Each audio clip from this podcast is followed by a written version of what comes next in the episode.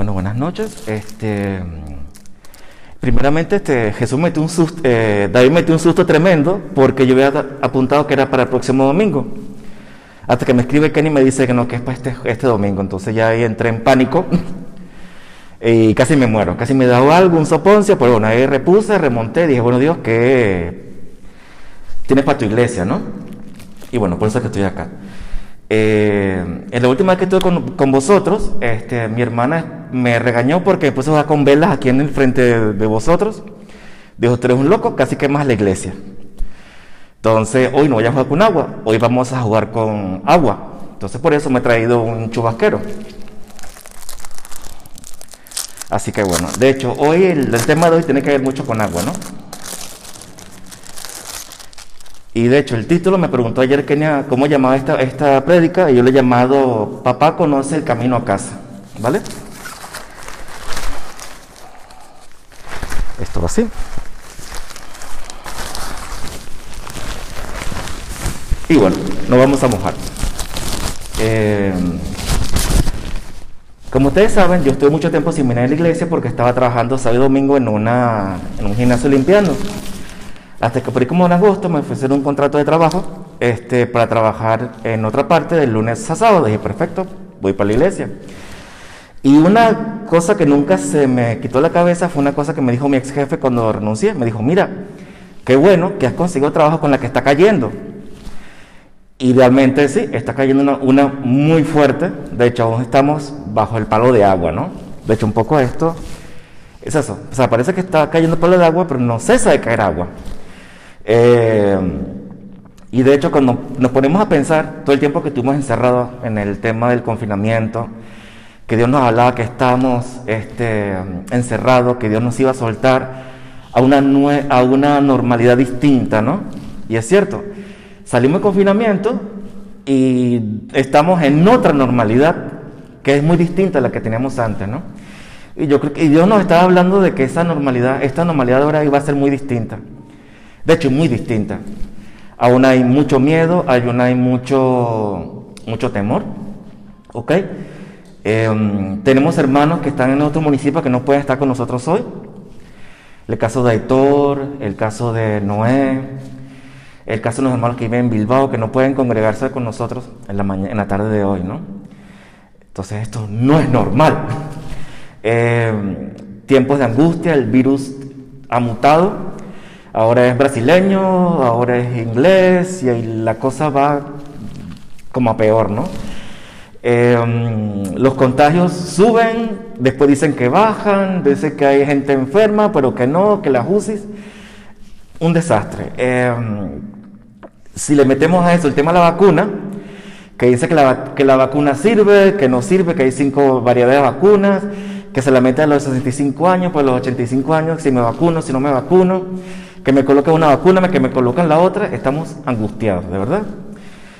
Y eso sin hablar de las otras cosas, el tema laboral, gente sin trabajo, gente que entra en paro, gente esperando que la llamen para trabajar, em, gente muy agobiada, em, como, como estoy yo ahora. Yo pensaba, bueno, estaba feliz porque había tenido mi contrato de trabajo de lunes a sábado, y mi jefe me llama la semana pasada y me dice, que sepas que no te vamos a renovar el contrato. Es hasta 14 de febrero.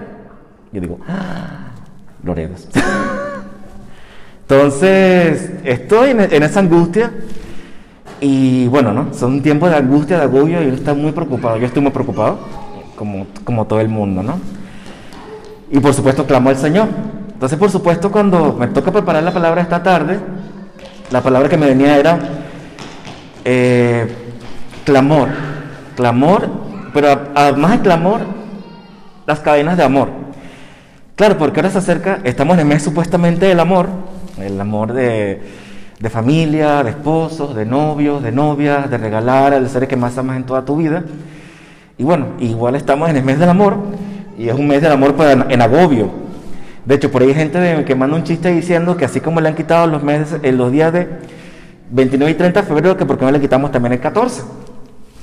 Entonces lo que estamos sin 14 de febrero, ¿no? Bueno, estamos en esa angustia.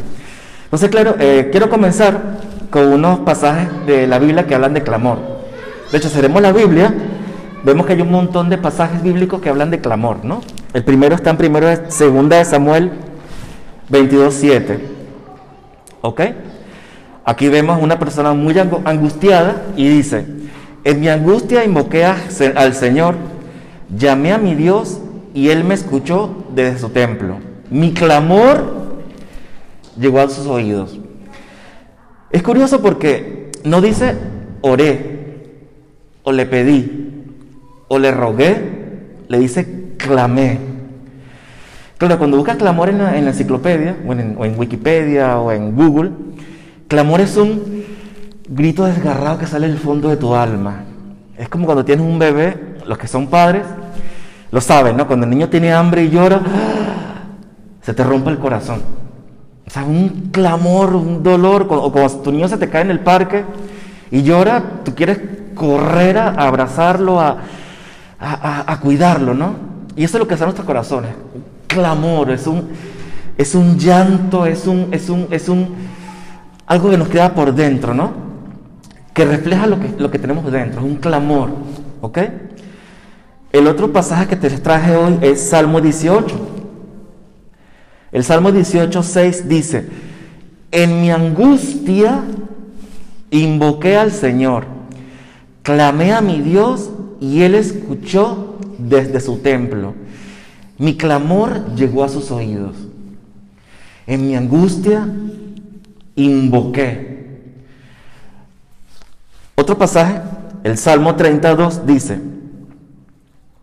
eh, Salmo 2 dice, mi Señor, te pedí ayuda y me sanaste. O sea, también clamé y me escuchaste. Como estamos enfermos, eso me hizo acordar mucho a la gente que está hoy día en el hospital, ¿no? Con el tema coronavirus. De hecho, una de mis hermanas está hospitalizada con el coronavirus, que le detectaron la semana pasada. Y por supuesto todos entramos en pánico, ¿no? Porque está ella, los niños, y bueno, ella Señor, oren por mí para que, también que tengo otra prima que tiene coronavirus. Entonces, bueno, parece que ya, y están todos clamando, ¿no? El Salmo 42, 1, que es el salmo que es salmo que es muy hermoso que también habla de eso, ¿no? Es el salmo del siervo, del siervo que clama, ¿no? Dice, em, cual siervo jadeante en busca de agua, así te busca Dios todo mi ser. Este pasaje habla de estas personas, ¿no? Es como un, el pasaje habla de un ciervo, de un cervatillo, de un animalito del bosque que está en plena sequía, no tiene nada que beber y está jadeando, suplicando, le falta el agua y bramó por el agua. O sea, necesitaba el agua, ¿no? Y en Génesis 18, 20, eh, tenemos una respuesta a todo eso, ¿no?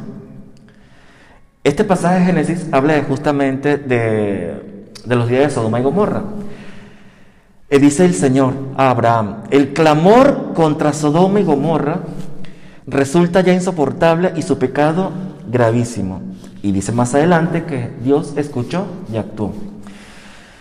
Aquí voy a hacer un paréntesis, ¿no? Eh, es curioso porque fíjense los, pasajes anteriores que leímos anteriormente, hablaban de clamor, ¿no?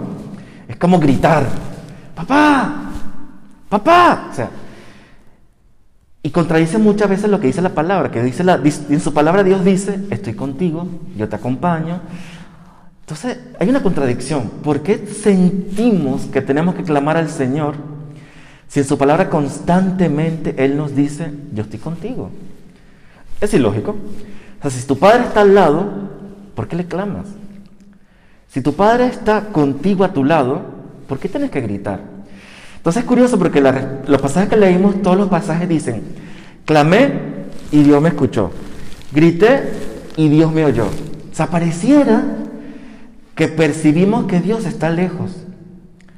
O sea, sentimos todos nosotros que a veces como que Dios no está con nosotros. O sea, ese clamor, ese grito, esa súplica, esa... Pareciera que Dios no estuviera con nosotros. Entonces, a veces entramos como en conflicto, ¿no? Porque la palabra es una cosa, pero nuestros corazones sienten otra en nuestro corazón. En, el, en este pasaje de Génesis 18, 20, dice, eh, Dios responde, he oído el clamor. Y en los pasajes que leímos decía, he escuchado. O sea, Dios escucha nuestros clamores. sea, Dios ha escuchado. Y cuando te pones a ver, la Biblia dice que Sodoma y Gomorra era una ciudad de pecado. Y era gente muy, muy, muy, muy mala. De hecho, gente tan mala como la que tenemos hoy día. O sea, gente malísima.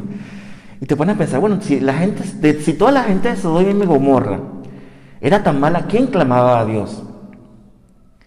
Quienes clamaban a Dios en Sodoma y Gomorra eran las víctimas de estas personas malas. Eh, víctimas de, de golpes, víctimas de maltratos, víctimas de problemas, víctimas o personas que sufren por la maldad en la que están viviendo. Muy de lo que estamos hoy día.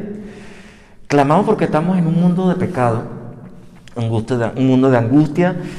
Eh, la economía nos golpea, tenemos problemas familiares.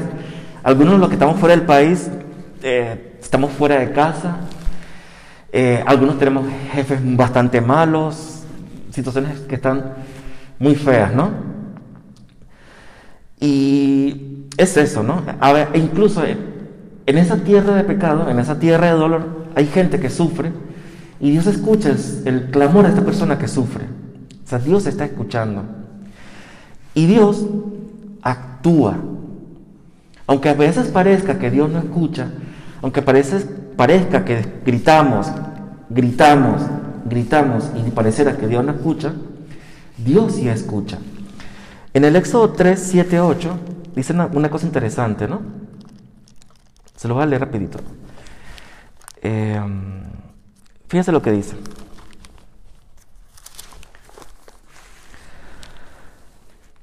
Dice, ciertamente he visto la opresión que sufre mi pueblo en Egipto.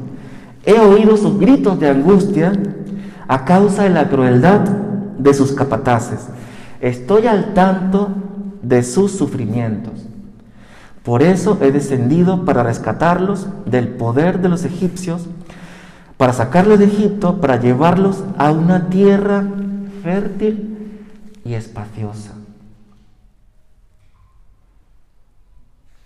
Repito, por eso he descendido para rescatarlos del poder de los egipcios, para sacarlos eh, y llevarlos a una tierra fértil y espaciosa.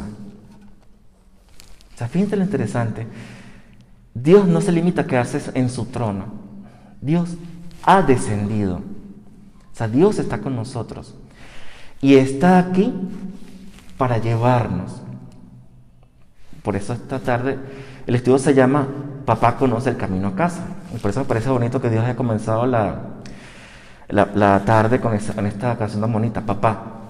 Realmente papá conoce el camino a casa. ¿Ok? Eh, fíjense que el Éxodo dice tres acciones de Dios. O sea, Dios no se limita a quedarse tranquilo. Dios dice, he visto, he oído y he descendido. O sea, nuestro Dios es un Dios de acción. No es un Dios que ya está arriba, que no, no escucha nada. No. Dios está arriba, Dios escucha, Dios ve y Dios actúa. ¿Ok? ¿No les parece bello? a mí parece hermoso saber que Dios actúa. Pero el problema nuestro es que a veces no, no, sabemos que Dios actúa o no vemos a Dios actuando. Pero aunque no veamos a Dios actuando, Dios está actuando. ¿Ok? Pero vuelvo, y repito la pregunta, pero entonces, ¿por qué sentimos que Dios no está actuando? ¿No? Em, entonces, este, y por supuesto, esto me recuerda mucho al pasaje de cuando Adán, y Eva pecaron. De hecho, ahí viene parte de nuestro problema. Cuando Adán y Eva pecaron, fíjense que comen la fruta, fruto prohibido, se dan cuenta que han pecado y se esconden. Y fíjense quién tiene la acción de buscar, la, de buscar la humanidad. Es Dios. Dios desciende y los busca. Aun cuando el hombre peca y trata de esconderse, Dios los busca. Me parece hermoso porque pareciera que Dios no actúa, pareciera que Dios está en su, trono, y no hace nada por nadie. O sea, que nos creó y nos dejó ahí andando a la buena, ¿no? Pero Dios está actuando, Dios nos busca, ¿ok? y Dios está constantemente buscando a su pueblo, porque Dios lo dice una vez, son mi pueblo, son mis hijos, ustedes son lo que yo más quiero, o sea, yo los creé, yo los hice. Y es por eso que eh, vamos a leer ahora eh, Oseas 11. ¿Ok? Fíjense, Oseas 11, de hecho, Oseas es un libro que a mí me gusta muchísimo. Y fíjense lo que dice. Cuando Israel era pequeño, yo lo amé. O sea, todos queremos a nuestros niños, los amamos. Las madres aman a sus niños incluso estando dentro del vientre de ellas. De hecho, a mi sobrino Jorge Abraham, que es mi primer sobrino, cuando mi hermana me contó que está embarazada, o sea, yo lo empecé a hablar a él desde que estaba en el vientre, y yo, él, dije, yo siempre le digo, yo te amo, desde que me enteré que estabas tú en camino. Así es Dios, Dios nos ama incluso antes de nacer. Y dice, y de Egipto llamé a mi hijo. Este, este pasaje hace relación al hecho histórico de cuando el pueblo de Israel estuvo esclavizado en Egipto.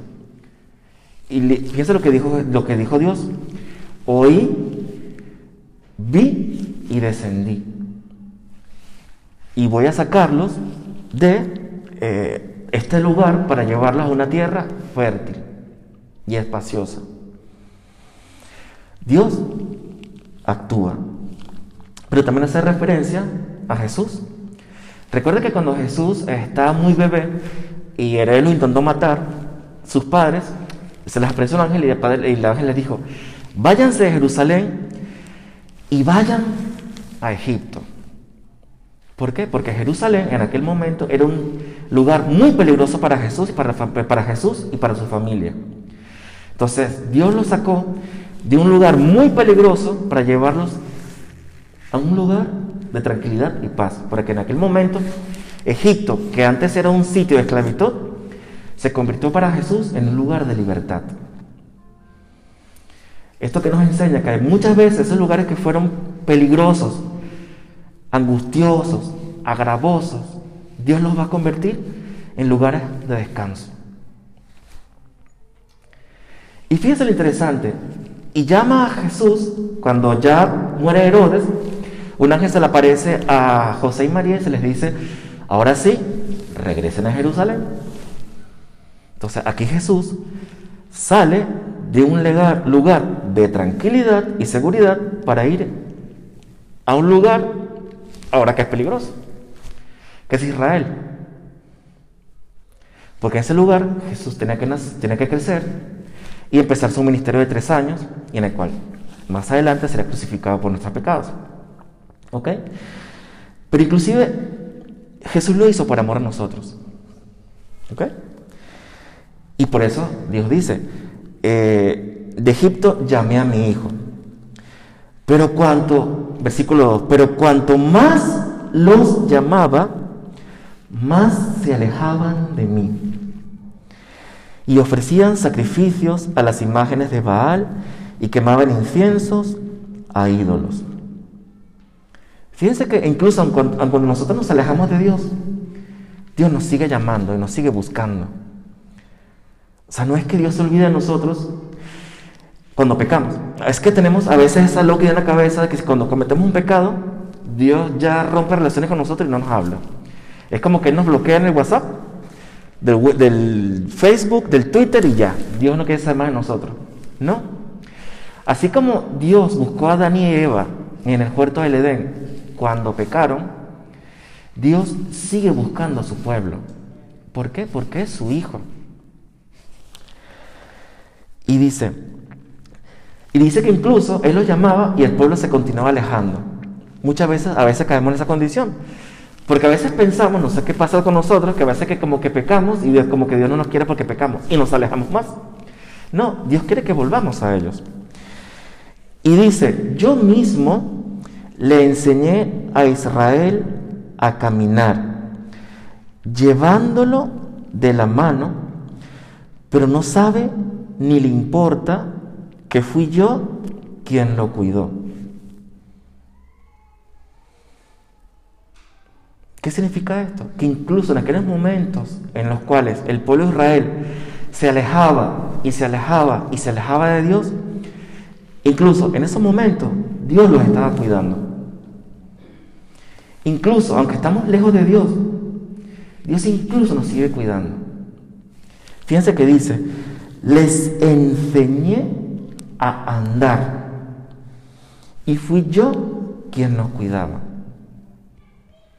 Sea, si estamos aquí hoy día, hermanos, no es por nuestras habilidades, nuestras aptitudes, sino porque Dios nos estuvo cuidando.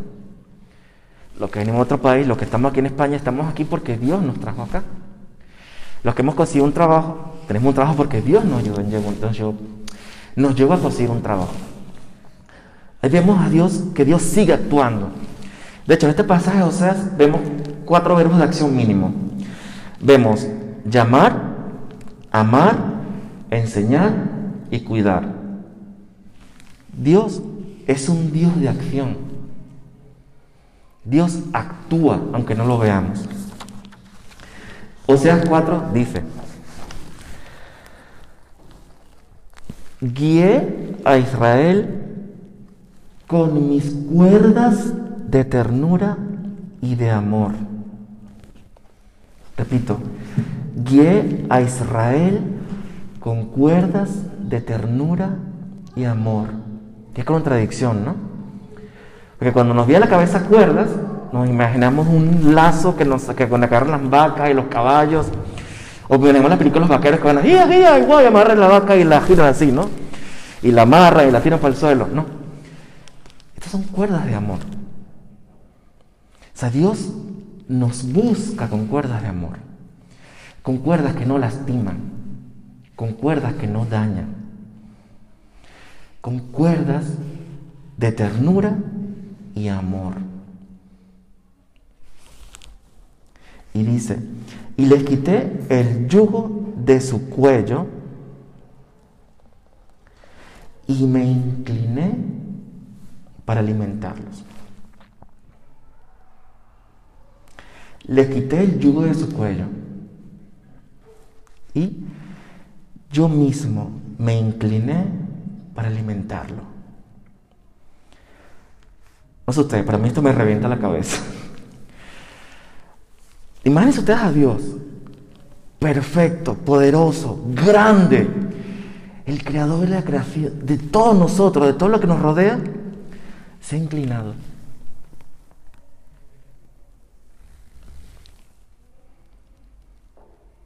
¿Se imaginan? Piénsenlo por un momento. Dios se inclina.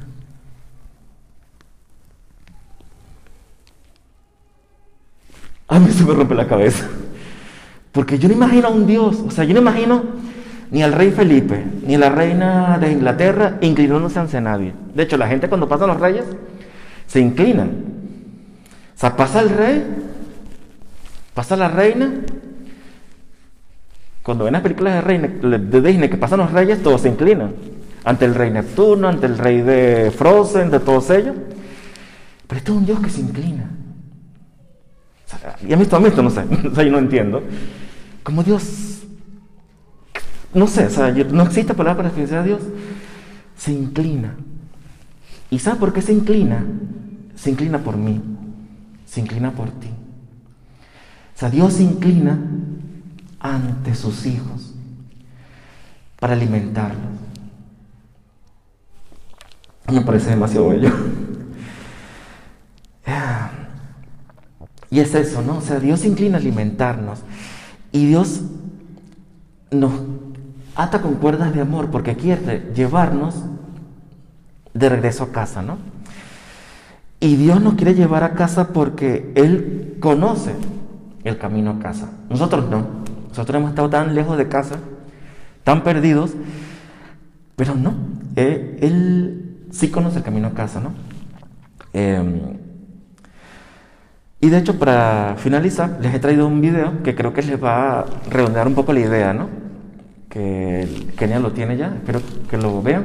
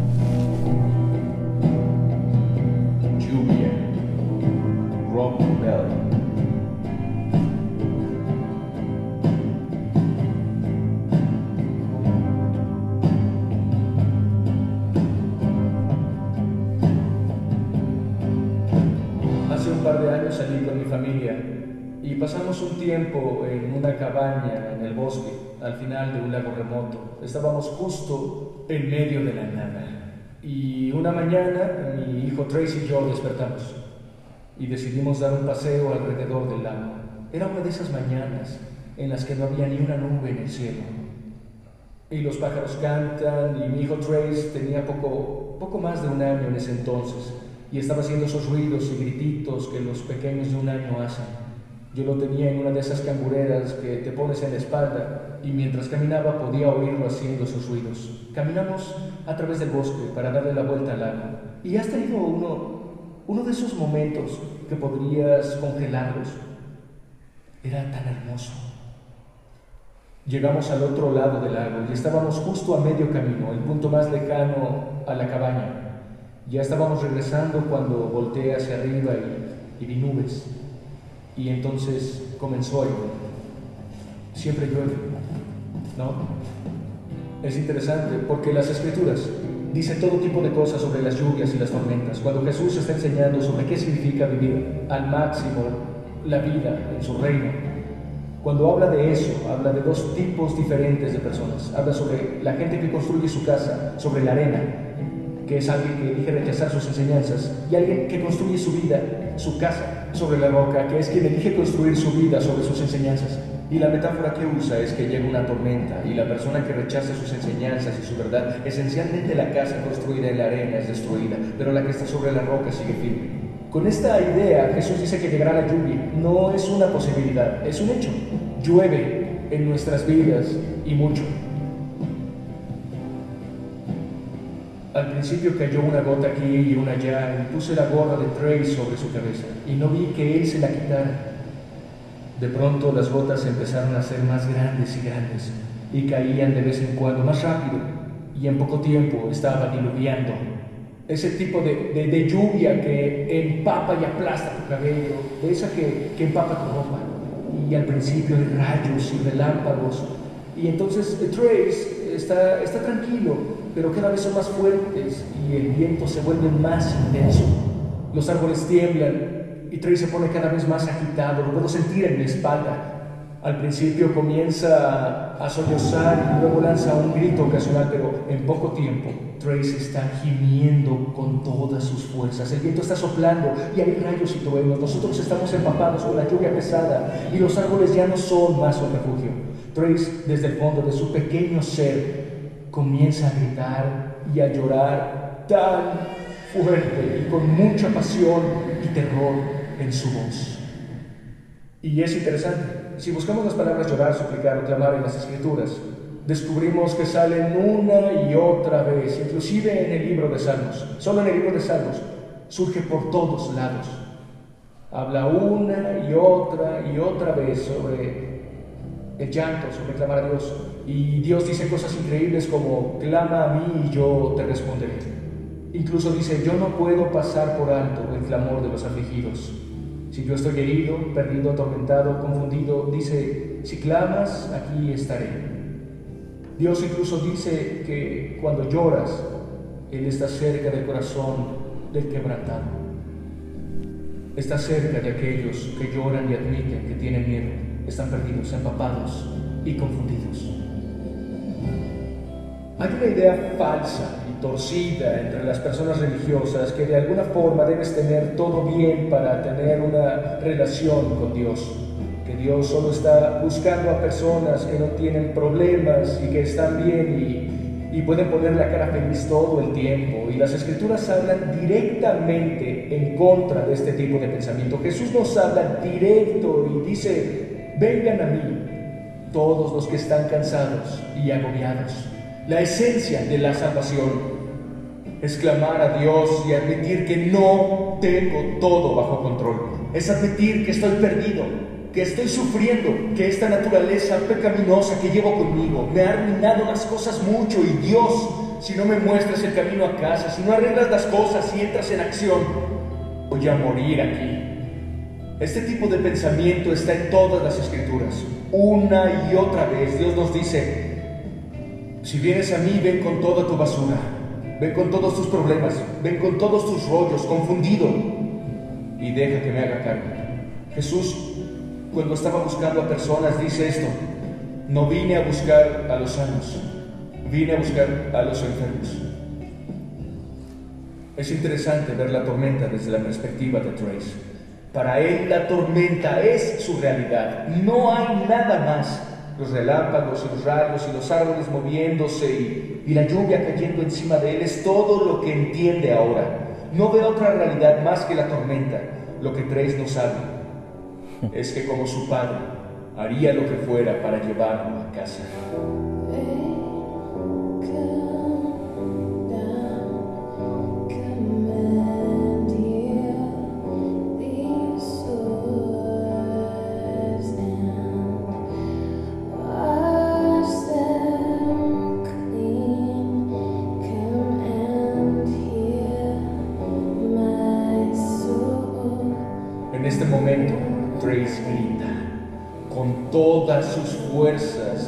En su soledad. Y está histérico detrás de mi cabeza. Y me detengo y lo bajo de la cangurera. Y lo pongo cerca de mi pecho. Y coloco mis brazos a su alrededor. Y lo sostengo tan fuerte cerca de mi corazón. Y el último tramo de nuestro paseo, todo el tiempo me inclino hacia él y le susurro en su oído una y otra vez, te amo amigo, vamos a lograrlo. Papá conoce el camino a casa, vamos a lograrlo. Te amo amigo. Una y otra y otra vez en la tormenta lo llevo a casa, muy apretado a mi pecho, susurrando, te amo, hijo, vamos a lograrlo. Imagínense unos años más tarde, Trace está en terapia o algo así, y saca este recuerdo reprimido del paseo.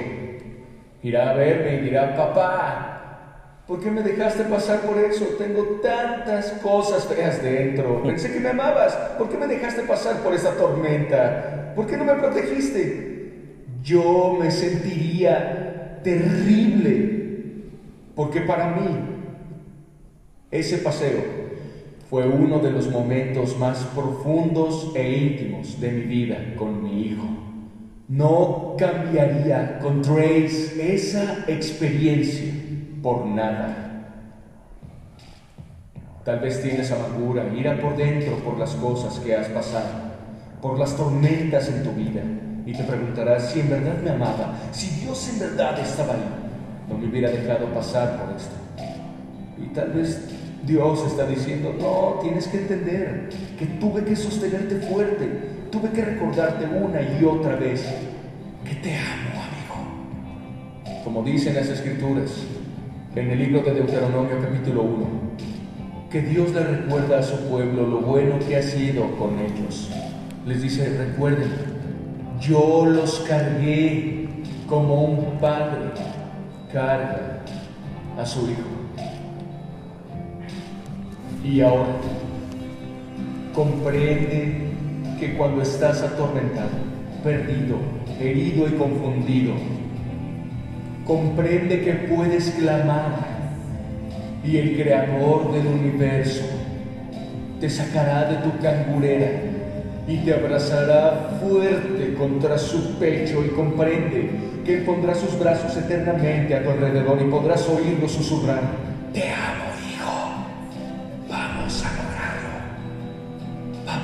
conoce el camino a casa,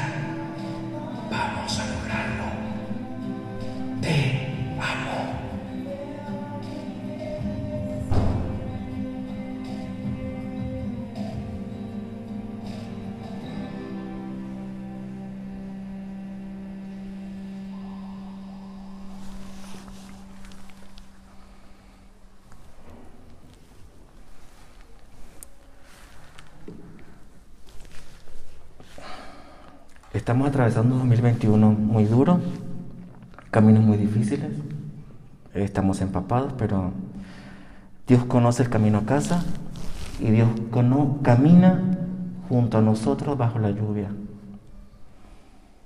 Dios camina con nosotros y nos lleva camino a casa. Amén. Dios los bendiga.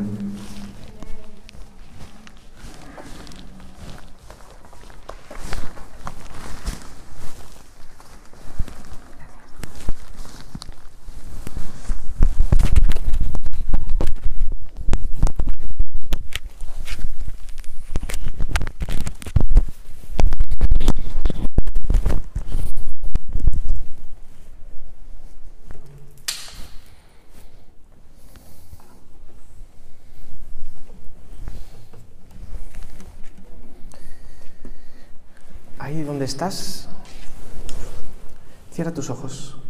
No hace falta que te pongas de pie siquiera, simplemente vamos a cerrar este tiempo estando con papá. Gracias Dios por tu palabra, gracias por recordarnos en esta tarde. Gracias por hablarnos a través de tu hijo, Douglas, de nuestro hermano. Gracias por recordarnos cuánto tú nos amas, Señor. No importa cuán empapados estemos, Quizá alguno en esta tarde necesita percibir esas cuerdas de amor con las cuales el Señor lo está envolviendo, no para hacerle daño, sino para mostrarle el camino a casa.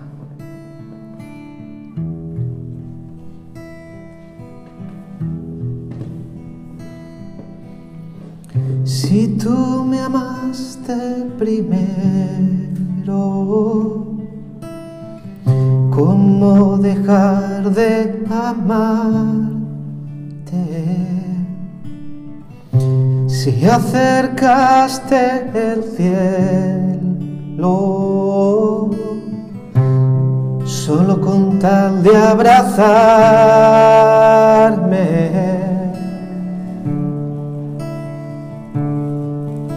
Papá, papá,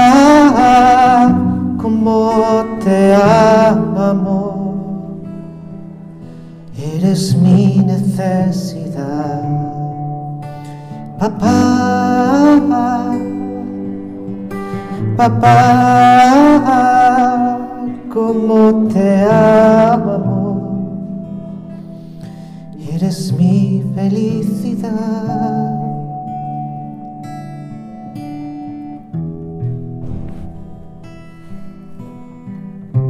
Dios, yo te pido por cada una de las personas que hemos escuchado este mensaje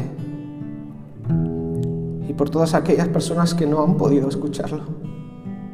Señor, tú sabes cuántas personas hay empapadas ahora mismo, en estos momentos preguntándose dónde estás tú, por qué sienten que no los amas, que los has dejado abandonados. Algunos incluso dudan de tu existencia porque no comprenden las tormentas de la vida. Señor, y te pido por cada uno de nosotros, Dios, que si nos sentimos que estamos a tus espaldas y no podemos verte, y solamente percibimos los problemas, las dificultades, las enfermedades caer sobre nuestra cabeza. Señor, en esta tarde clamamos a ti, Señor, clamamos a ti, Señor, para que te des la vuelta y nos bajes, Señor, y nos agarres en tus brazos y nos pongas cerca de tu corazón. Que tu Espíritu, Señor, nos ponga la certeza en este mismo instante de que no estamos a tus espaldas, estamos recostados en tu pecho. Señor, papá, te amamos Dios, aunque a veces no podamos verlo ni sentirlo, te amamos Dios. Si tú me amaste primero, ¿cómo dejar de amarte? Si acercaste el cielo, solo con tal de abrazarme.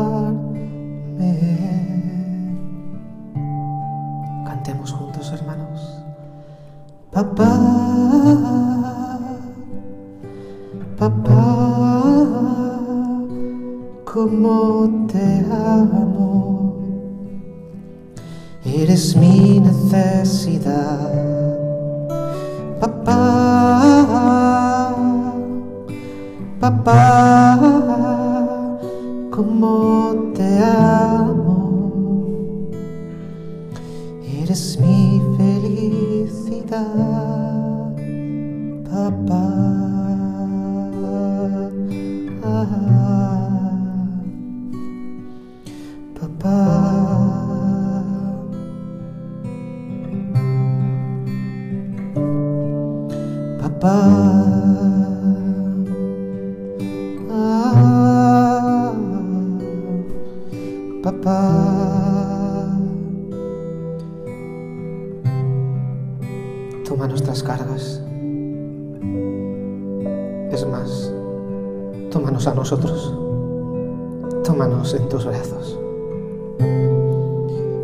De vuelta a casa.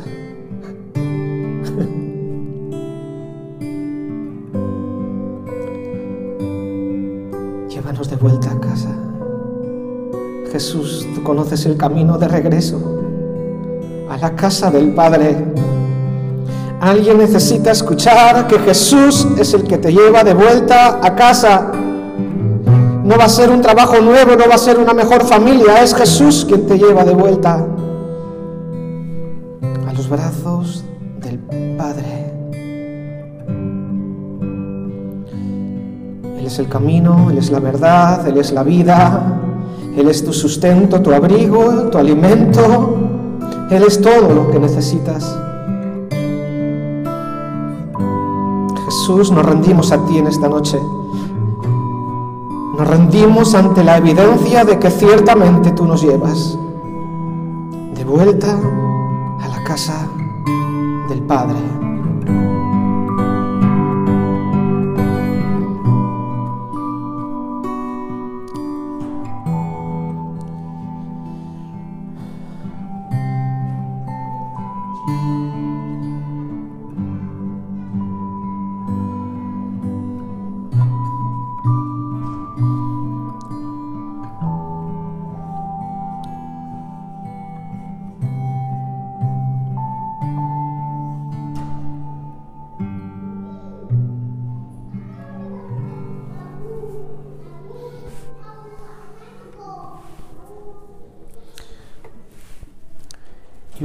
Una buena manera de, aplicar este mensaje que hemos escuchado en esta tarde, eh, recordamos que hemos estado inmersos en este desafío 2021 y una de las palabras clave que nos ha hablado el hermano era clamor,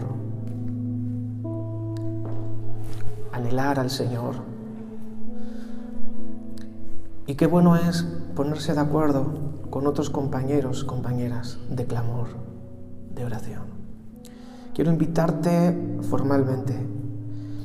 Sé que algunos de vosotros ya lo estáis haciendo y habéis continuado después del desafío 2021. Otros recién han comenzado y se han juntado con dos o tres personas, máximo tres, cuatro, no más, y juntarse por vía WhatsApp o videollamada o los que viven cerca incluso pueden, pueden quedar. Pongamos en práctica este mensaje. Aquellos que tenemos el mismo Padre, ¿por qué no juntarnos al menos una vez a la semana? De manera libre, cada uno como desee, simplemente por tener un poquito también de, conocimiento y para que podamos estar orando, Gema y yo, por cada grupo. Nos comunicáis, por favor. ¿Quiénes os estáis reuniendo para orar? ¿Qué día? Para que os estemos eh, cubriendo en oración también. Y clamemos juntos al Señor. Y veamos de lo que es capaz de hacer nuestro Padre Celestial. Señor, sea tu bendición sobre cada uno de nosotros, sea tu bendición sobre cada uno de nuestros hermanos.